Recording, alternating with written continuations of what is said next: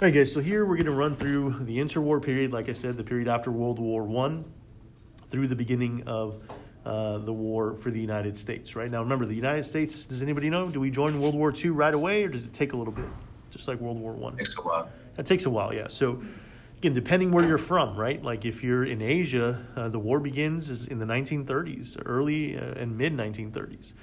If you're uh, in Europe, you know the the usually the thing that marks the beginning of the war is early September of 1939. Uh, the German invasion of Poland is usually regarded as the beginning of World War II. So it just kind of depends uh, where you're from. Um, you know, uh, marking the beginning of that war. All right, guys. So here in the kind of the first slide, I just review a little bit of some of the key terms uh, from you know the overall kind of like chapter or section topic. Uh, real quick, uh, this won't take too long, but does anybody recognize any of these? Maybe from movies, from previous classes, anything? Yeah, Axis, Pearl Harbor, D-Day, Manhattan Project. All right, cool. So a good amount. In a lot of ways, you know, here within these terms, you almost have a timeline of the war, and I'll go over them really, really quickly. But for the first one, the Kellogg-Briand Pact, uh, this is a late 1920s agreement between some of the major powers. You can kind of tell by the last names. Kellogg was the American diplomat, and Briand was the French diplomat. Basically, kind of, it's kind of like a promise to ban war. Um, you know, in the late 1920s. But you know, I, I use this one as an example because it's a good example of how, like, the U.S. you know was promising not to promote war or to ban war and make it illegal, but we were still not taking like a leadership role especially in the events sur- surrounding Europe at the time. So you know, it's almost kind of like a like it didn't have a whole lot of like you know gust behind it or strength behind it. It was kind of you know in a way kind of like an empty promise, just like a token movement for peace. Uh, for the good neighbor policy, we'll uh, elaborate here on this in a moment. But this is a, the basically the policy towards Latin America, uh, beginning in the 1930s under FDR. It's called the good neighbor policy. Again, Axis powers are the uh, you know, opposing faction to the Allied powers in World War II. So remember, World War One, we had the Allied and the Central powers. Now we have the Allies and the Axis powers. And of course, anybody know what three countries make up the Axis? Uh, Germany, Italy, It was uh, Germany, Very good. Yeah. Italy, And and Japan. Japan, absolutely. Yeah, so those three make up the Axis. Very good. Uh, neutrality and lend lease are related. So just like in World War One, the U.S. begins the war neutral. And there's, uh, for a few years, three waves of neutrality acts that basically, they first state that we're not going to trade, like basically with countries that are involved in the war. Then later on, it kind of backtracks and says we will trade, but we will only trade on a cash carry basis for supplies, meaning that if you want guns from us, if you want weapons, tanks, whatever, you got to pay for them before you get them. And eventually, what does away with this is in the late 1930s, something called Lend Lease that was kind of controversial because Lend Lease what kind of did away with the cash carry option, where basically, and this is mainly directed at England, France, the Soviets to some extent as well, but mostly to England. And that was basically that we're going to give England a bunch of loans and this, all the supplies they need to win this war. So, you know, in a way, what a lot of historians have kind of pointed out is by the time we do Lend Lease, it's looking very likely like we're going to join the war. Because not too long after Lend Lease, we have the first, one of the uh, first ever, or first only peacetime drafts in U.S. history, meaning that, hey, we're officially not a part of this war. But in 1940, they institute a draft of young men either way to make sure we are prepared for such a conflict. So, you know, the, the kind of path is already kind of there. Uh, Pearl Harbor, of course, you know. Again, what nation attacked us in Hawaii? Japan. Japan. Yeah, the Empire of Japan. We'll talk about the lead up to that here in a moment. Uh, D Day stands for Deployment Day, is June 6, 1944. It's when the British, the Canadians, and the Americans open up the Western Front in Europe. Yalta Conference is one of the last meeting of a group we call the Big Three. So as the war is kind of wrapping up towards the end, uh, Winston Churchill of England, FDR of the U.S., and Joseph Stalin of the Soviet Union meet and kind of discuss the parameters of what's going to happen with Europe after the war. And you know these are big lingering things. You know, a lot of ways the beginning of the Cold War, all that stuff is kind of like spawned here from this big meeting and these big ideas. So Yalta Conference, very, very important. And lastly, the Manhattan Project is a top secret, multi billion dollar U.S. government project to build what is the biggest, baddest weapon, at least up to this point? Yeah, nuclear weapons, right, or atomic bombs. Uh, so you know, pretty amazing stuff, and all these in a way kind of reveal the timeline for the U.S. in World War II. All right, guys. So retreat, revival, and rivalry. Uh, so for retreat in Europe here, again, examining the interwar period. So you already know from the, what we talked about with the 1920s and all that, right? Like the you know people were tired of World War One, right, and all the death and destruction that happened. Also tired of the flu pandemic that occurred, you know, basically at the same time and uh, took a heavy, heavy toll. And this was the case for most of you know Europe as well, right? They're focused on rebuilding and re kind of asserting themselves in the 1920s, and then lo and behold, in the late, late 1920s, right, the Great Depression hits. So each country is worried about their own unemployment rates, all that stuff, and uh, you know, one of the key things, what's illustrated here by this political cartoon on this slide, is the establishment of the League of Nations, right? So this is kind of poking fun at the U.S., so to speak, by saying, hey, this bridge was designed by the president of the U.S., right? And remember, it was the baby of Woodrow Wilson, who's our president during World War One. And yet, what's the problem with the League of Nations, right? Who never joined the League of Nations? The U.S. Yeah, the U.S. The Congress never affirmed or kind of allowed for the U.S. to join. So, you know, some historians kind of look back and kind of been a bit critical with the U.S. that, hey, you know, after World War One, the U.S. is the number one economic power in the world, right? Among the top military powers in the world as well. Had they maybe been a little bit more assertive in their role, kind of like we are today, right? It's kind of like the world's policeman. Um, you know, perhaps perhaps the rise of dictators and all that. You know, maybe it still happens, right? Maybe it doesn't happen. We don't really know But it's an interesting kind of what if and kind of commentary on that. All right, guys, for cooperation with Latin America. So this is what the previous term, the good neighbor policy that's over here. So the good neighbor policy is basically FDR's kind of policy towards Latin America. And it's called that because, you know, up to this point, um, to sum up our relations with Latin America is, you know, the U.S. kind of been a little bit overbearing. Some people may say even like a bully at times, right? Occupying these small countries when they had trouble with debt. Remember the situation with the Panama Canal and how that was handled with the nation of Colombia. So what FDR is kind of trying to do is roll that back a bit, and he's fairly successful. Um, part of this is withdrawing American troops from Latin American countries. But at the same time he does that, he's still increasing trade overall and the economic ties of the countries. So Latin America will still be an important uh, trade partner with the U.S. And you know, the U.S. will still retain kind of that economic you know, influence and all that but with much less troop presence that was around under Teddy Roosevelt, Woodrow Wilson, uh, some of those other presidents. So that's a little bit on the uh, good neighbor policy. All right, guys, now the last one rivalry in Asia. Of course, by rivalry, again, who am I talking about? Who is going to be the U.S. rival in Asia? Japan. Japan, very good. So, all right, how am I? All right. So this is going to take a little bit, but but it's okay. Can, we have a chance now to examine the issue, and they discuss this in the you know crash course there with John Green that you just saw. But you know what I always the I always like talking about this topic because in a way um, the Japanese are a really impressive story, or if nothing else, super fascinating story. Because to give you just a little bit on Japanese history, did you all look at the Japanese uh, civilization or anything or culture in, in world history a little bit or nah, not really? Anybody recall? A little bit? The super old ones. The super old ones? Oh, okay. So Oh yeah, like samurais and feudalism. And Oh, stuff. okay. Yeah, that, that's what I was talking about. Cool. Okay. So you know that, you know, just like feudal Europe, right? It was kind of a system of lords, and the samurai were kind of, you know, sort of under the lords or these noble warriors and stuff. But in large, you know, largely the country was rural and agricultural, right? Most people were peasant farmers, things like that. They did have a system with a shogun, right? A daimyo, kind of like regional governors, and then an emperor on top. Well, this all begins to change in the late 1860s. Now, what happens in the late 1860s? So, in the late 1860s, the first American naval vessels show up to Japan and kind of show off, right? The technology, the cannons, you know, the things that makes, uh, you know, the U.S. Navy kind of one of the um, you know, better navies. At that time, we weren't even that great.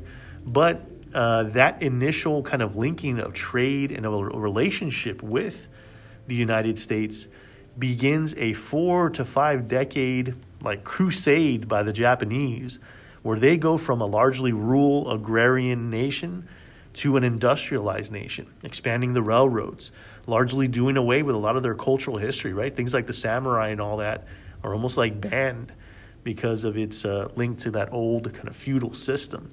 They still have an emperor, But um, you know, in, for instance, like a lot of the leadership of Japan during World War II, they went to U.S. schools. Some of them went to the University of California. Some of them went to uh, schools along the West Coast and things like that. So the, these two countries have a long history. Now the issue starts to emerge after 1900 or so, because by that time, uh, Japan in 1905 uh, in a war with the, with Russia, they conquer the Korean Peninsula.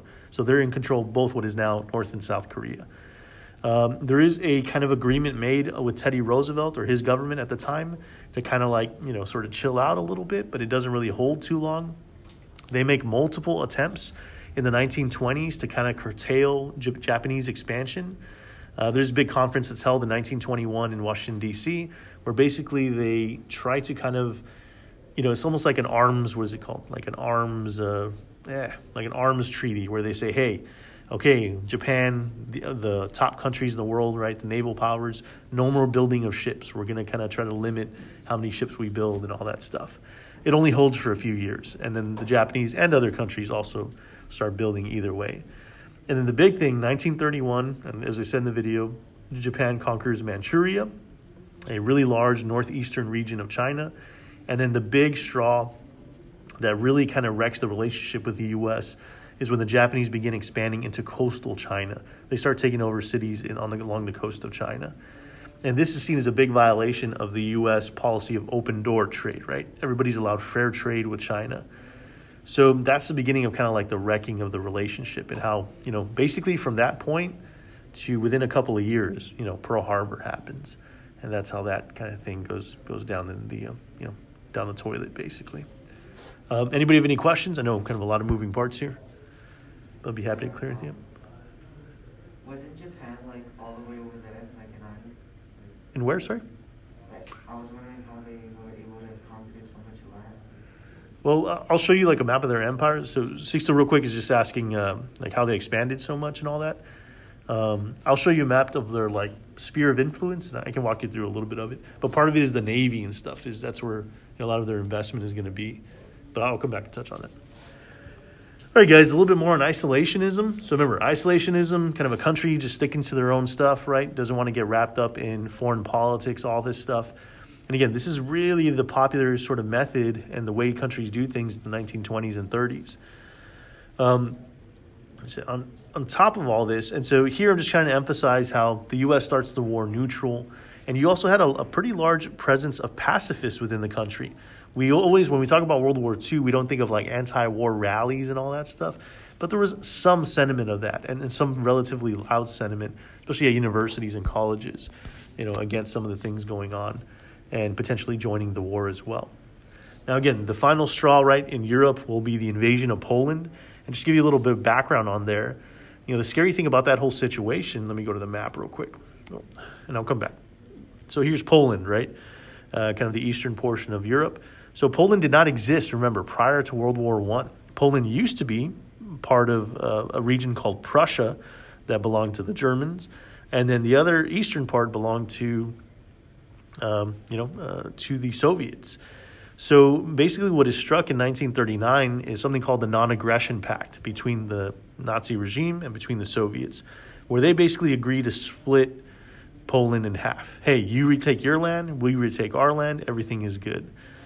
And uh, this is incredibly scary because now, again, you know, the Nazi regime, as they expand into Poland, shows that they're not happy just reconquering right the central part of Europe. You know, they're expanding further and further out. Now, the interesting kind of what if in, in history in general is had this you know agreement between the Soviets and the um, you know and the Germans held, what would have happened? Because as we'll talk about a little bit today, but later on, you know the brunt of the German army is going to be busy fighting the Russians later on, right? The Soviets because of violation of this treaty. Basically, the Germans don't stick to it, and eventually they end up pushing, you know, further and further into Russia later on. This is where we have those massive battles like Stalingrad and all these things where, you know, um, you know the armies are just kind of slaughtering each other in crazy, crazy numbers. But but this is kind of the setup to that. And again, once this happens, once uh, the Germans invade Poland, uh, the British and the French declare war on Germany, and then you know there you have the kind of beginning of the war. And of course, the U.S. will join a little bit down the road. Sorry about that. Okay. All right, guys. Anybody know this individual here, leader of Italy during World War II? Actually, yeah, Mussolini, right? Benito Mussolini. Some interesting kind of fun facts on, on or interesting things about kind of his background. Um, he had a really interesting background. He spent some time as a teacher, was a journalist for some time, and again within the 1920s and controlling the media, the narrative. You know, almost like Hitler was kind of appointed sort of the leader of Italy, and in a lot of ways, you know, Hitler kind of you know, copied a lot of his methods. Like, uh, you know, Hitler had the black shirts. I think they were the black shirts, yeah. Like his sort of SS, you know, group that went after his enemies.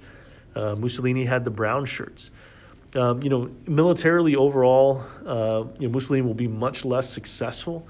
So, you know, Italy will be out of the war relatively quickly. And then also, basically, in Rome, eventually his own people uh, put him and his wife of the time to death at the center there in Rome. So, you know, just kind of a crazy sort of two, you know, decades or so of, you know, relative obscurity, rise to power, and then, you know, being killed by his own people um, you know, because of what happened in World War II. So, uh, just kind of a fascinating story of Mussolini. All right, guys. So, in the midst of all this kind of craziness and the war about to break out, uh, we have a presidential election in 1940, and you know, it's almost like Groundhog Day all over again, right? Uh, President FDR or Franklin D. Roosevelt wins again. So, this is his third victory. Remember, won in 1932. Uh, people like the way he's handling the depression, all that. Wins again in 36. Here wins again in 40 and he'll win one more time in 1944. Here's the war kind of gets underway. So again, only president to ever win, you know, that many elections. And basically he's the reason why we have the 22nd Amendment, right? That you can only serve two terms uh, as the executive or as the president of the United States.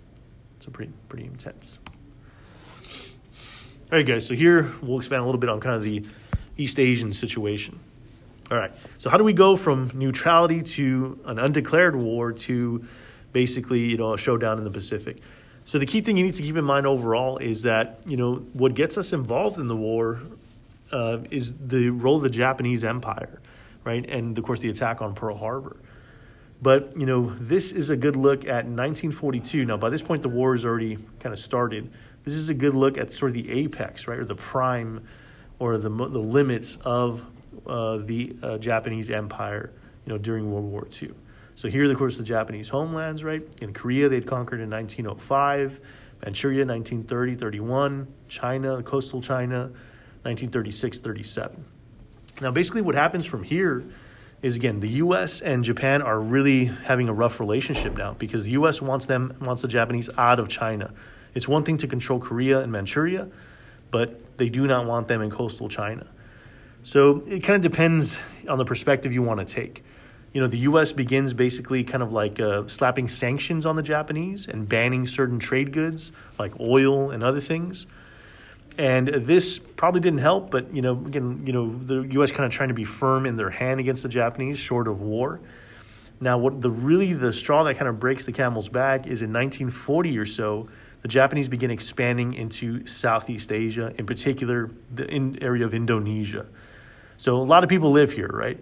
But also really, really rich in oil reserves, Indonesia.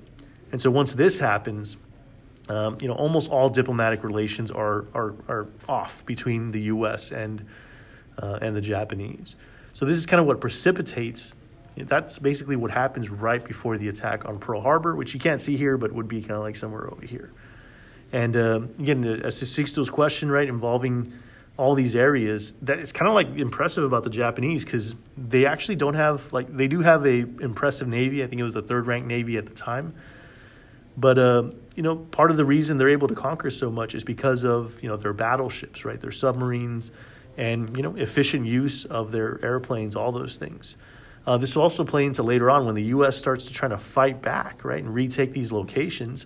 The Air Force is going to have a huge role to play because you know these are like some of these areas are of course really big, but there's a lot of space out here, right, between some of these islands and things like that. And uh, you know, it's really interesting to see how that happens.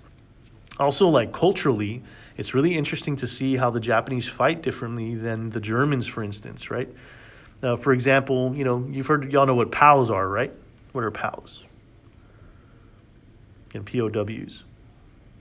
Oh, prisoner of wars. Yeah. So you know, eh, for a lot of like the Euro, Euro like the European style of fighting, all that stuff, right?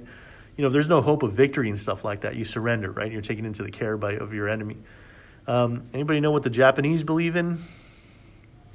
This is when they start like ramming planes into American battleships and all that stuff. Oh, that it's like better to die in battle than to surrender. Yeah, like you know, better to have like a glorious death, right, than to kind of have face the shame of defeat and stuff like that. So it reveals a lot of kind of cultural differences, and this is really a struggle, right? And, and a lot of people believe that's why ultimately the U.S. will end up using, you know, the two nuclear weapons, right, in uh, in kind of the southern part of Japan. But uh, you know, just a very different kind of culture, and uh, you know, one that's extremely fierce and uh, will present a lot of difficulties for the United States and others.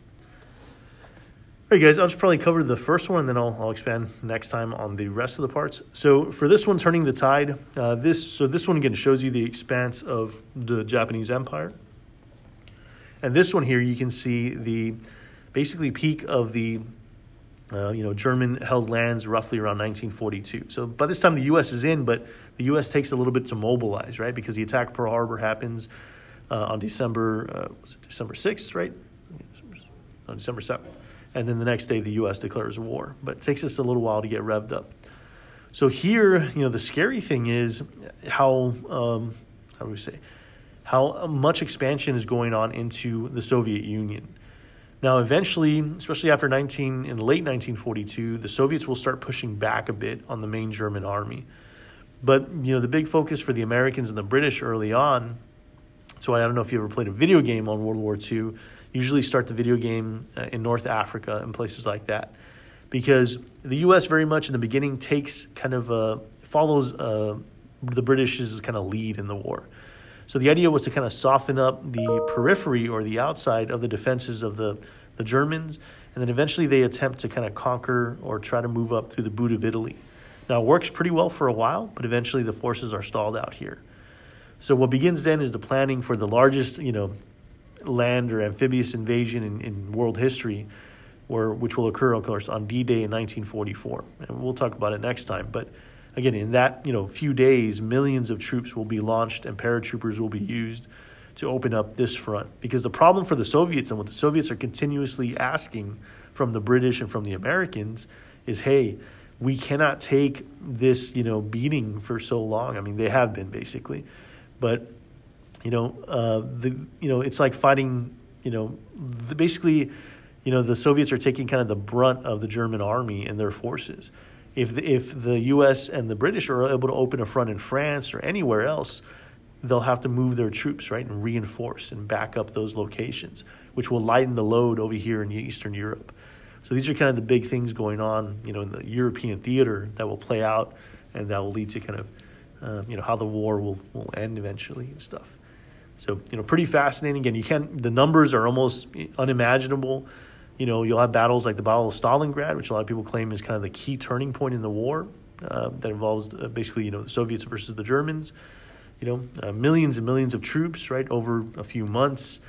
Uh, you know, thousands of tanks. Just the scale is kind of incredible and uh, almost hard to, to fathom and stuff. But uh, again, I think that's a, a good point to halt. And again, you'll get the rest of this a little bit later this week. Um, any questions, guys? Anything I can clear up for any of this? Be happy to. You can pause for a moment. Okay, sounds good. Let me just pause the recording real quick.